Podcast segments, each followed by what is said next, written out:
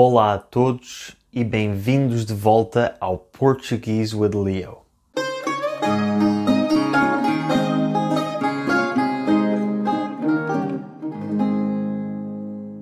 Este fim de semana tivemos duas datas importantes.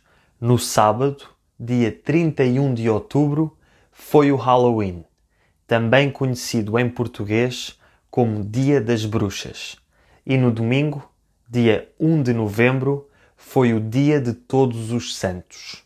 No episódio de hoje, vou falar sobre estas duas tradições e sobre uma grande catástrofe natural que aconteceu há 265 anos no Dia de Todos os Santos e que marcou a história de Lisboa e de Portugal. Como sempre, se gostarem deste episódio, não se esqueçam de deixar um comentário no iTunes e partilhem este episódio e este podcast com os vossos amigos que estiverem a aprender português.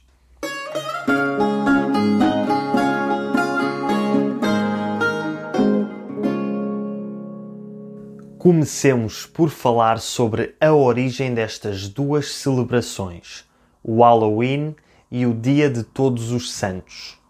Existem várias teorias para explicar as suas origens, mas a teoria mais aceite diz que vêm de um festival chamado Samhain, que era celebrado pelos povos celtas das Ilhas Britânicas há milhares de anos. Este festival era celebrado a 31 de outubro e marcava a passagem do verão para o inverno.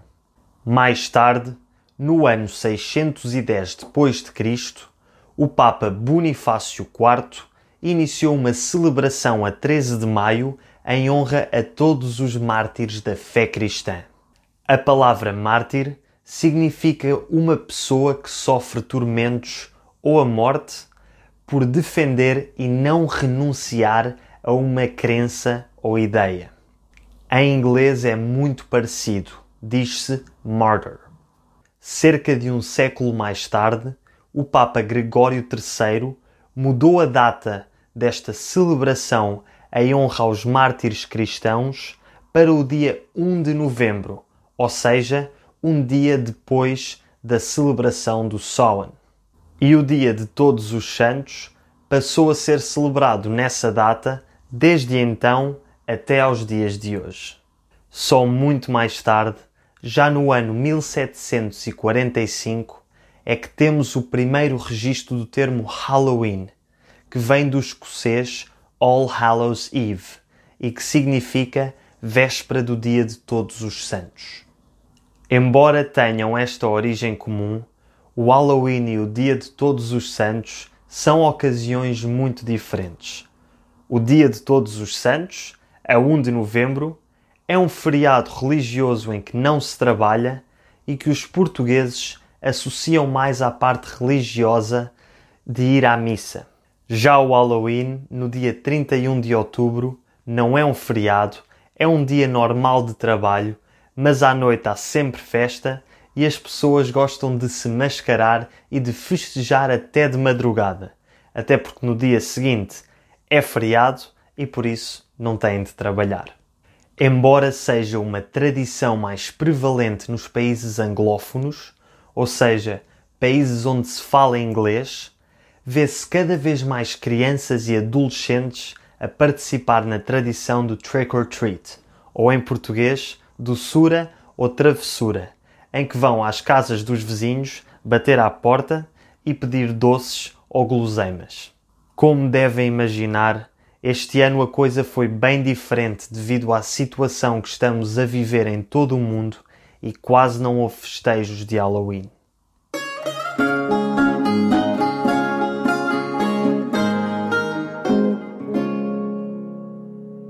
Agora que já falamos um pouco da história e das tradições do Halloween e do Dia de Todos os Santos em Portugal, chegou a hora de falar de um dos acontecimentos históricos mais importantes, o terremoto de Lisboa de 1755. Este terremoto ocorreu no dia 1 de novembro de 1755, o dia de Todos os Santos, e teve um grande impacto a nível físico psicológico, socioeconómico e político para Portugal e para os portugueses. O terremoto foi tão importante e tão mortífero que é ainda hoje considerado o maior sismo da Europa, com magnitudes entre 8.7 e 9 na escala de Richter e levou ao nascimento da sismologia moderna. A sismologia é o estudo dos sismos ou terremotos, das ondas sísmicas e da estrutura da Terra. No século XVIII, Portugal era um país muito católico onde ainda se praticava a Inquisição.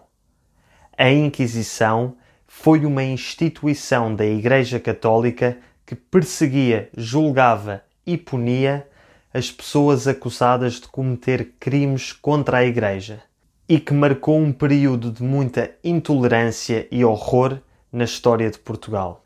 Ora, o terremoto de 1755 teve lugar na manhã do dia 1 de novembro, entre as 9h30 e as 9h40 da manhã, precisamente no momento em que todas as pessoas da cidade estavam em igrejas a rezar a missa do dia de Todos os Santos.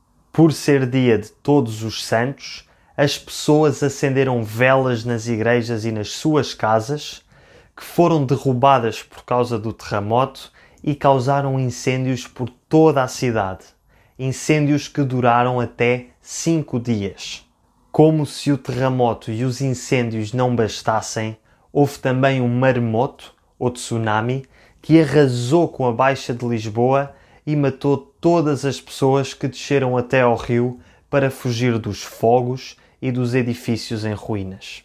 Foi esta combinação de calamidades, um terremoto mortífero, incêndios durante dias e um tsunami que fizeram com que este dia, 1 de novembro de 1755, tenha sido um dos dias mais negros da história de Portugal.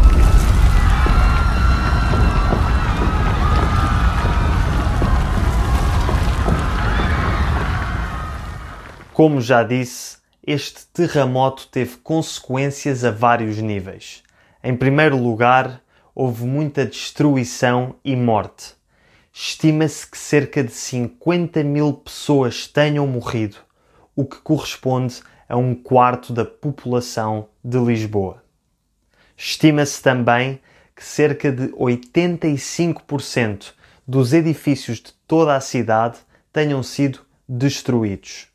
Estes edifícios incluem palácios, hospitais, igrejas e bibliotecas, e a destruição das bibliotecas significa que se perdeu muito conhecimento e muita arte. Muitas obras foram destruídas. Como já disse, Portugal era um país muito católico em que as instituições eram dominadas pelo clero.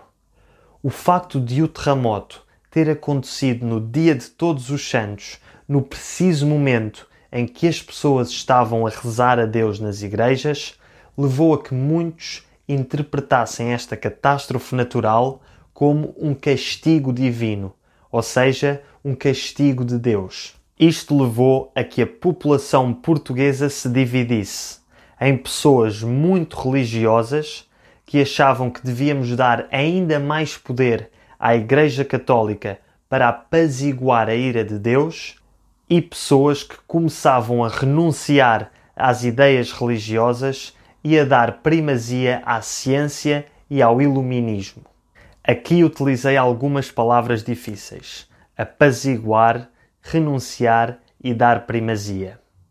Apaziguar significa acalmar algo ou alguém que está muito revoltado, fazer com que as coisas fiquem calmas e tranquilas.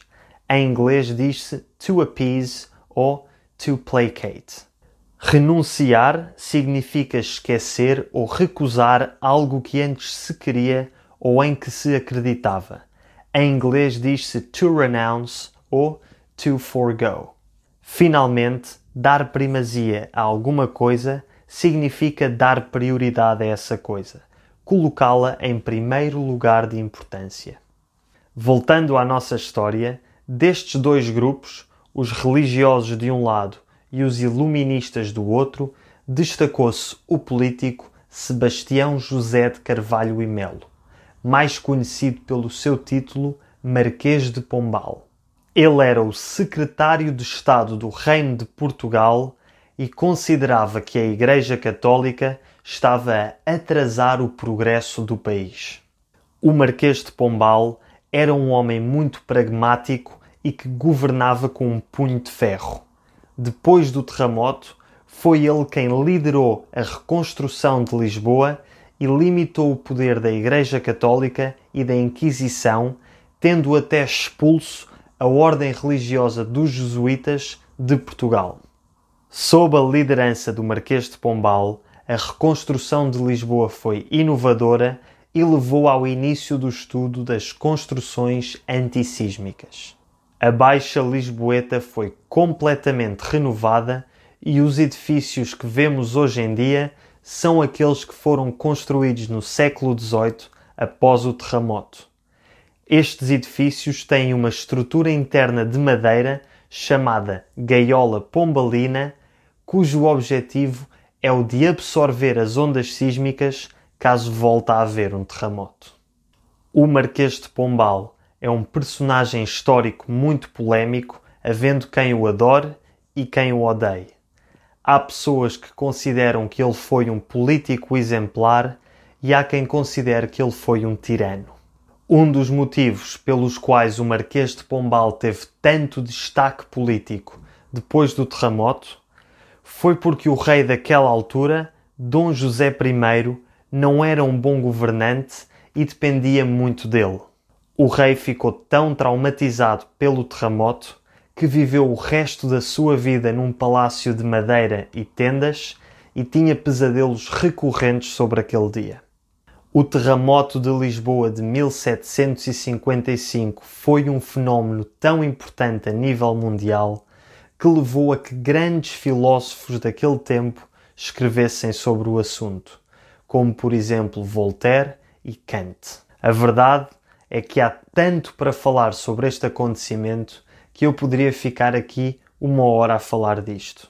Por isso, se estes temas históricos vos interessam e gostariam que eu fizesse mais episódios assim ou episódios mais longos, por favor deixem um comentário no iTunes ou enviem um e-mail para leo@portuguesewithleo.com. Para aqueles de vocês que quiserem saber mais sobre este tema e que já têm um nível avançado de português, sugiro que vejam o episódio do programa Conta-me História que fala sobre este tema. O link está na descrição deste episódio. Como sempre, obrigado por me terem ouvido até ao fim e vemos no próximo episódio.